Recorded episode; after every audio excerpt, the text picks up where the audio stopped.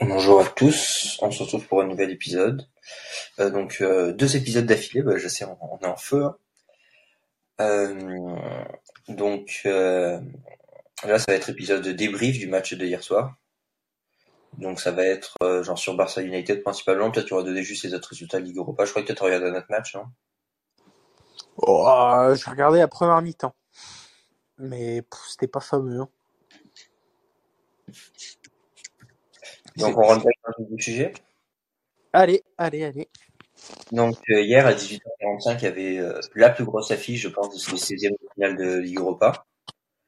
Avec l'opposition entre Manchester United et je voulais faire un truc stylé, tu sais, donner des surnoms entre les Red Devils et les Blaugrana. Donc c'est un match qui s'est fini sur le score de 2-2. Donc voilà. Ouais, c'est ça. Match qu'on attendait tous. Hein. C'est une affiche digne de Ligue des Champions. Et au vu du match, je pense que ces deux équipes qui sont aussi taillées pour gagner la Ligue des Champions et qui se retrouvent malheureusement en Europa League, mais c'est deux grandes équipes qu'on a vues hier. Je suis d'accord, honnêtement, les matchs que j'ai vus cette semaine, c'est un des meilleurs niveaux. Hein. Moi, je pense que c'est le meilleur match que j'ai vu cette semaine, honnêtement. Hein. En termes de plaisir, parce qu'il y a eu des buts, mais en termes de jeu, en termes d'action, parce qu'il y a quand même eu des actions de part et d'autre pour les deux équipes. Donc même si tu n'aimais pas une équipe, mais si tu aimais bien l'autre, tu pouvais quand même prendre du plaisir parce que les deux attaquaient et jouaient. D'ailleurs, ça s'est soldé par un 60% de possession de balle pour Barcelone et 39% pour Manchester United. Hier, on n'avait pas donné nos pronos, je crois, on avait juste donné la compo. Moi, j'avais dit que j'attendais, parce que après, t'as bugué à la fin. Moi, j'avais dit que j'attendais un grand Lewandowski. Voilà, j'avais dit ça en fin de pronos. Lewandowski, par ailleurs, qui a fait un super début de match. Il a fait des efforts après, mais ça a été moins concluant quand même. Oui, on est d'accord là-dessus. Je te propose qu'on revienne d'abord sur la première mi-temps. La première mi-temps. Donc, j'ai trouvé le positionnement tactique étonnant. Dès la première mi-temps, en mettant Arroyo à droite et Koundé au centre. On reviendra sur ça en seconde mi-temps. Mais Arroyo qui fait un très très gros début de match, les 15 premières minutes, il est en feu, il passe sur le côté droit, il fait des transversales pour Alba. Ouais. Donc début de match assez intéressant. United aussi qui se procure 2-3 occasions. Il y a deux choses pour moi en première mi-temps. Il y a cette frappe de Lewandowski là qui il se décale vers la gauche puis il frappe sur Derea. Sur Derea. Et puis il y a ce fait de jeu où pour moi Lewandowski il peut pas jouer la balle parce que Varane le tient quoi. Oui, moi aussi je te rejoins là-dessus. C'est peut-être sévère de siffler un pénalty sur ça à ce moment du match en sachant qu'il était un peu loin du ballon, mais en tout cas il fallait avertir Varane, quoi, lui dire tu peux pas faire ça quoi. Oui, c'est sûr, mais moi je pense que ça siffle dans une mesure où Lewandowski peut jouer le ballon et là on voit qu'il est ceinturé et qu'il est même entraîné vers l'arrière. Alors peut-être un manque d'intuition peut-être de la part de Lewandowski de limite se mettre à terre et d'en faire plus avec ses bras et de pas chercher la faute, mais bon. Avec le risque, c'est que maintenant, quand tu joues avec tes bras, tu te prends des cartons jaunes, quoi. Oui, c'est ça. Donc, on peut pas non plus lui tirer dessus.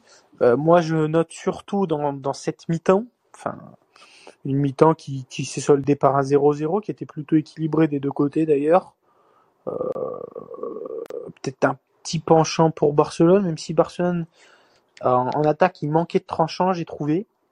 Et moi, le gros truc que je note, c'est cette blessure de Pedri.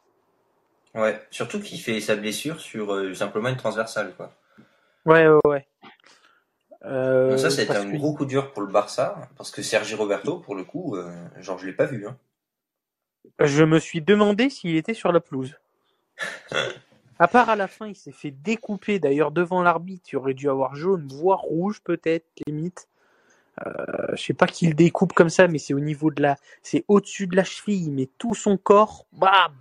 Il se fait vraiment découper, mais sinon après je l'ai pas vu, ouais. Donc ouais, gros coup dur pour Barcelone. Après, il y a eu des ajustements tactiques en première mi-temps, notamment avec des phases de jeu. Je ne sais pas si c'est voulu ou pas. Ou parfois, c'était De Jong qui montait et Kessié qui restait derrière. Et parfois, c'était l'inverse. Ouais. J'ai trouvé De Jong meilleur quand il y avait Kessié à côté. Il était peut-être un peu plus libéré. En deuxième mi-temps, quand Kessié est sorti, il a commencé à se faire manger par Fred. Ouais, je suis d'accord. Après, il y a quelque chose qui est un peu frustrant dans cette équipe, c'est que tu as des joueurs qui font des appels et qui reçoivent jamais la balle. Genre Kessié, il fait pas mal d'appels et il n'y a jamais personne qui lui fout la balle dans la profondeur, tu sais. Je suis assez d'accord là-dessus. Après, pour venir du coup à la deuxième mi-temps, je pense qu'on a fini sur la première. Attends, je vais juste revenir sur Alba. Alba, il est capitaine de cette équipe, etc. Il prend un carton jaune en début de match parce qu'il est incapable de contrôler sa frustration. Ça, j'ai trouvé ça limite, tu vois. Genre, tu sais que t'es sur le côté gauche, que tu vas avoir à marquer Fernandez, un truc comme ça, et tu gâches ton carton jaune en tirant sur les trucs publicitaires. Après, il prend quand même un carton jaune alors qu'il y a corner normalement pour le FC Barcelone. Enfin, tu vois, c'est un peu, c'est limite injuste, mais il doit pas prendre ce carton jaune, certes, mais il y a corner pour Barcelone. Non, ça c'est vrai. Et l'arbitre siffle le contraire et il va justement s'expliquer avec l'arbitre.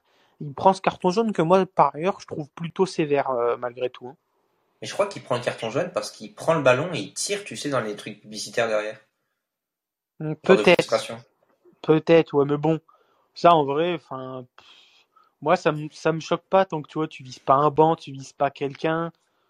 Tu vois, tu peux décolérer en shootant dans un ballon, tu vois. Moi, ça me choque pas personnellement, quoi. Donc, première mi-temps qui se solde sur le score de 0-0 avec des occasions des deux côtés. Genre, United aurait pu marquer comme Barcelone. Ouais. Du coup, on passe à la deuxième mi-temps. Deuxième mi-temps, il y a eu un changement tactique de la part de United. C'était que Rashford, de base, il devait jouer à gauche et il était plus peut-être neuf, mais plus à droite, j'ai trouvé, du côté de Alba et Alonso. Et c'est un changement tactique où Araujo était censé défendre, du coup, sur Rashford, du coup, il était placé à droite. Et puis, au final, ils ont changé en cours de match parce qu'ils ont vu que Rashford jouait plus à son poste. Mais ils ont mis beaucoup de temps, je trouve, à analyser ça. Ouais, moi aussi, ça, j'ai trouvé. Puis, l'autre truc qui était perturbant un peu, c'était que Weghorst, il jouait extrêmement bas. Ouais. Il se retrouvait dans des duels aériens avec Gavi ou avec Kessié. Ouais, clairement, c'était pour gagner les premiers ballons. Pour après avoir la possibilité de faire quelque chose avec la balle. Mais grosso modo, l'attaque de United, c'était Fernandez à droite, Sancho à gauche et Rashford en pointe. Ouais, c'est ça. Penché plutôt vers la droite. Ouais, clairement. Donc cet ajustement tactique de Ten Hag, c'est pour ça que je pense que la bataille aussi sur ce match, elle a été perdue au niveau tactique par Xavi par rapport à Ten Hag. Après, Ten Hag, c'est un super tacticien. Mais ouais, il y a eu 2-3 ajustements tactiques qui ont fait très mal à ce Barça-là. Et comme tu dis, il a mis du temps à réagir, Xavi. Après, il a fait ces changements tactiques, mais le Barça ouvre le score dès la reprise de la mi-temps. Ce qui est très bien. Et derrière, avec peut-être du être trop laxiste, l'euphorie de marquer le but, on prend un but juste derrière, quoi. Ouais. Mais le genre de but qu'on aurait pu anticiper, tu savais bien que si tu lançais Rashford dans la profondeur face à Alonso et Alba, on était mal barré, quoi. Moi, d'ailleurs, on l'avait dit dans l'avant-match, qu'on n'avait pas compris ce choix-là de mettre Alonso et Alba. Alors, Xavi a dit que c'était pour faire tourner. Moi, j'aurais aimé qu'il fasse tourner, certes, mais face à Cadix, sachant qu'on a une plutôt bonne position en championnat. Tu vois, ça aurait été plus logique que attendre la 67e pour faire ces changements-là. Surtout qu'il y a un autre facteur, ça me fait penser à cette première mi-temps, c'est que ici un joueur qui a pris l'eau en première mi-temps du côté d'United, c'est Wan Bissaka. Il y a eu des gros problèmes de marquage et on a eu un problème clairement de vitesse de pointe. Genre à chaque fois Arroyo il faisait des transversales sur Alba, Alba, il se faisait rattraper, mais tu lui mets un Balde, mais Wan Bissaka, il le rattrapera jamais, quoi. Ah, oui, aurait fait des décalages clairement super importants, ça aurait été intéressant. Il y avait tout le côté droit de United qui était ouvert, mais là, il fallait mettre les fusées, hein. Et puis Marcos Alonso, certes, il met un but, mais derrière, je le trouve aussi fautif sur le but qu'on prend. Donc, en demi-teinte, j'aurais carrément préféré voir le but de Rashford de Alonso. Ah oui, oui, oui. J'aurais carrément voulu le voir Christensen, hein, très clairement. Bon, il a joué après. C'était pas le pire défenseur hier, Alonso. Non, ouais. Il y en a un qui est passé totalement à côté de son match, ouais. Je sais pas si t'as écouté les vocaux que j'ai fait hier. Ouais, je t'ai dit que je les avais jamais reçus. Ah si, je les ai écoutés, ceux-là. Je les ai écoutés direct après le match.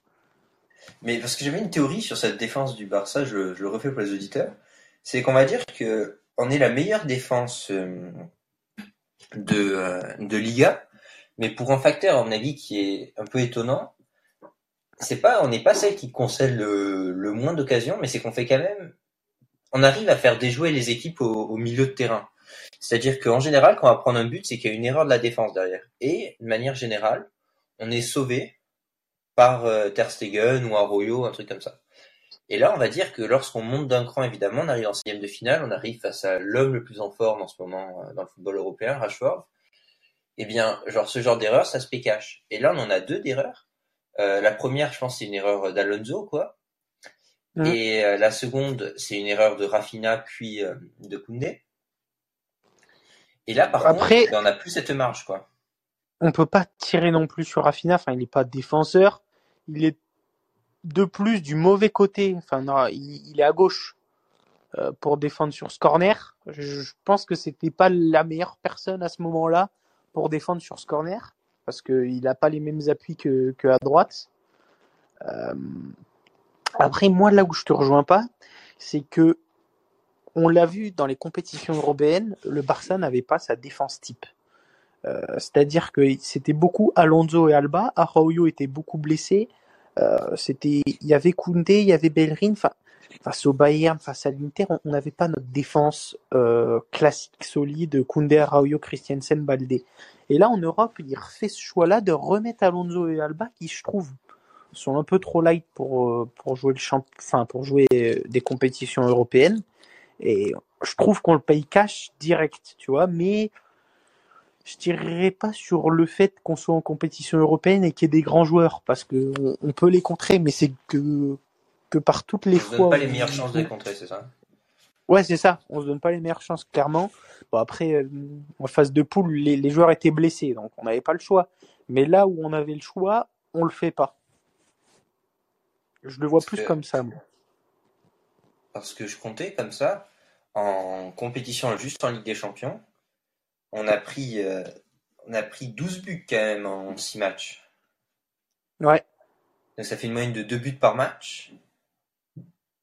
Et en plus, là on vient juste d'en prendre 2 face à United. C'est-à-dire qu'en 7 matchs, on a pris 2 fois plus de buts qu'en 20 matchs de championnat, je crois. Ouais, et sachant qu'en championnat, on a pris qu'un but au Camp Nou aussi, hein. Ouais. Alors que là, on a pris... Bayern, ils nous en ont mis 3 au Camp Nou. L'Inter, ils en ont mis 3 au Camp Nou. Et Victoria Pilsen, ils en ont mis 1. Donc, on a pris 7 buts au Camp Nou, quand même. Ouais. Donc, après, ouais, c'est comme je te dis, on n'a pas la défense type. Moi, j'attends de... Oui, je veux voir le niveau européen, mais j'attends de voir une défense type Arroyo, Christensen, Balde, Koundé. Clairement, ce qu'on n'avait pas là. Ensuite, après, pour ce qui est dommage, c'est que à un moment Gavi il nous fait une grosse faute là. Je sais plus, c'est à la combienième, c'est à la 73e. Ça part en contre-attaque, United, il s'accroche au maillot et tu te dis quand il fait la faute, faut pas faire faute parce que il avait déjà un jaune avant et en cas de jaune, il manquerait le match retour. Malheureusement, c'est cette faute que je trouve d'ailleurs un peu inutile. Et ce qui est con, c'est que prochain match, tu perds Pedri et Gavi quoi, très clairement. Hein. Mais je pense, je voulais juste on finira sur ça, genre sur les compos possibles pour le prochain match. Je sais pas si t'as réfléchi à tienne. Si, clairement. Ok. Donc on va se retrouver dans une configuration. On se retrouve dans une configuration quand même. Le Barça prend 2 buts en 6 minutes. On n'a pas parlé du second but. Le second but, c'est sur corner. Alors, c'est très bien joué. Rashford, on sait qu'il est très rapide, un peu comme un Mbappé où il a exploité la vitesse. Il prend un contre-pied Rafinha, mais moi, je le trouve pas fautif dans le sens où il n'est pas sur son côté. On sait que défendre de l'autre côté du terrain, ce n'est pas les mêmes appuis. Et là, en plus, c'est un attaquant, c'est pas un défenseur, donc on peut pas lui tirer dessus, je trouve. Et puis après, c'est une belle passe au milieu des défenseurs, au milieu de tout le monde. Il y a un peu un cafouillage et ça ricoche sur le torse de Koundé et ça rentre, quoi. Donc Koundé, quand même, qui en a pris deux débuts comme ça. Il nous en a mis un face à l'Espagnol. Il nous en a mis un. Non, c'est pas face à l'Espagnol. Il y avait 2-0, donc ça fait 2. Je sais plus face à qui. Mais bref, il en a mis un comme ça. Il en a mis un autre. Il va falloir qu'il se ressaisisse sur ça. Ouais. Après, belle réaction de Rafinha qui a tendance à jouer un peu honnêtement en dilettante, il joue de temps en temps. Non, honnêtement, le Rafinha qu'on a vu pendant les 70 premières minutes, il est catastrophique, j'en veux pas au Barça. Et puis il s'est réveillé vers la 65e où il tentait des dribbles, il tentait de percuter, il tentait des choses, il exploitait sa vitesse. Et c'est ce que je veux le plus de lui, mais sur tout le match, pas sur une courte période. Et ce qui est dommage, c'est qu'au moment où il est le plus bon, donc il marque quand même un but, qui est peut-être pas voulu, enfin, c'est plus un centre-tir, mais au final ça rentre dedans. Mais il sort au moment où il est le plus en forme possible et où c'est le meilleur joueur de l'équipe, surtout. Ouais, ça c'est vrai, étonnant. Je te propose qu'on fasse 3 catégories. D'ailleurs, on l'a vu sortir très frustré de ce match. Hein. Très énervé. Apparemment, après, ça s'est réglé avec Xavi. Mais... Ouais. Apparemment, Xavi a dit qu'il n'avait pas besoin que Rafinha vienne s'excuser et qu'il aimait les joueurs comme ça. Apparemment. J'ai lu ça. Enfin, ouais, c'est possible. Mais je crois que l'idée, c'était de se dire qu'au moins, le mec, il montrait qu'il en voulait, tu vois. Ouais, oui. Oui, après, ça, c'est une bonne chose pour le Barça. C'est qu'il veut jouer plus et il veut montrer qu'il sait faire. Alors ça marche pas tout le temps, mais au moins il était là, quoi. Il répond présent. Est-ce qu'on peut faire les tops et les flops sur ce match, les joueurs ? Vas-y. Je te propose on en fait un chacun. Je peux commencer ? Un top et un flop pour chaque équipe ? Ouais. Ok, vas-y. Moi, en top dans cette équipe, j'ai mis Arroyo. Franchement, il est quand même extrêmement fort, quoi. Notamment, il y a un moment, il va couvrir en diagonale, pour défendre. Je sais plus face à qui, il fait un tac au dernier moment, mais ça sauve encore. Ouais. Et en flop, j'ai mis son compère, quoi, Koundé. Clairement, qui passe à côté encore une fois de son match. On paye 50 millions, on veut mieux, on veut même beaucoup mieux. Je sais qu'il doit changer de poste en cours de match, mais bon, il fait que nous dire que c'est un central, donc il nous montre que c'est un bon central. Et donc il fait un super sauvetage, il commence bien son match, il te retire le truc, c'est en extension avec la jambe et tout. Ouais. Et puis après, il se fait prendre sur de la vitesse, sur du placement, sur des erreurs un peu cons. Puis à l'inverse, Araujo a fait aussi changement de poste et ça n'a pas impacté, son niveau dans le jeu, j'ai trouvé. Ouais, moi aussi. Donc Araujo top, Koundé flop. Donc moi, pour pas mettre les mêmes que toi, parce que je pense que sinon je partirais sur les mêmes. En top, je mettrais Ter Stegen qui a fait quand même un très bon match. Il nous a sorti quand même 2-3 gros arrêts. Hein. Face à Rashford, là, c'était incroyable. En extension. Ouais. Honnêtement, il revient très très fort. Le mur de Berlin, comme il est appelé, très très fort. Donc on peut souligner aussi cette performance. Et à l'inverse, c'est à l'opposé du terrain que je vais mettre le flop. Et c'est Robert Lewandowski qui, dans ses rencontres, moi j'en attends plus. Alors peut-être pas aidé parce qu'il a pas non plus beaucoup de ballons, mais j'en attends plus. Okay, donc tu veux une réaction d'orgueil de Lewandowski Ouais, on l'a quand même signé 50 millions et ça fait quand même bien 8 matchs qui marquent plus, quoi. Donc moi je le veux rouleau compresseur. Après c'est sûr que il n'est pas accompagné comme au Bayern où c'est full attaque, c'est un peu plus compliqué, mais je veux qu'il soit plus là, même dans le jeu, tu vois. Ouais. Je te laisse faire United pour commencer cette fois. Le top, Je vais mettre Marcus Rashford, honnêtement, qui est très très fort, qui est dans une forme étincelante depuis le mondial, depuis le post-mondial. Apparemment, ils ont dit qu'en fait, il s'était entraîné, enfin, t'as dû entendre ça aussi, dans un petit club, enfin, juste. Non, ça, c'est Sancho. Ah, mais ils ont dit ça aussi sur Rashford. Ah, moi, j'ai entendu ça que sur Sancho, il était dépressif, il l'a envoyé pendant que les autres sont allés au mondial, il l'a entraîné, il l'a envoyé avec les jeunes.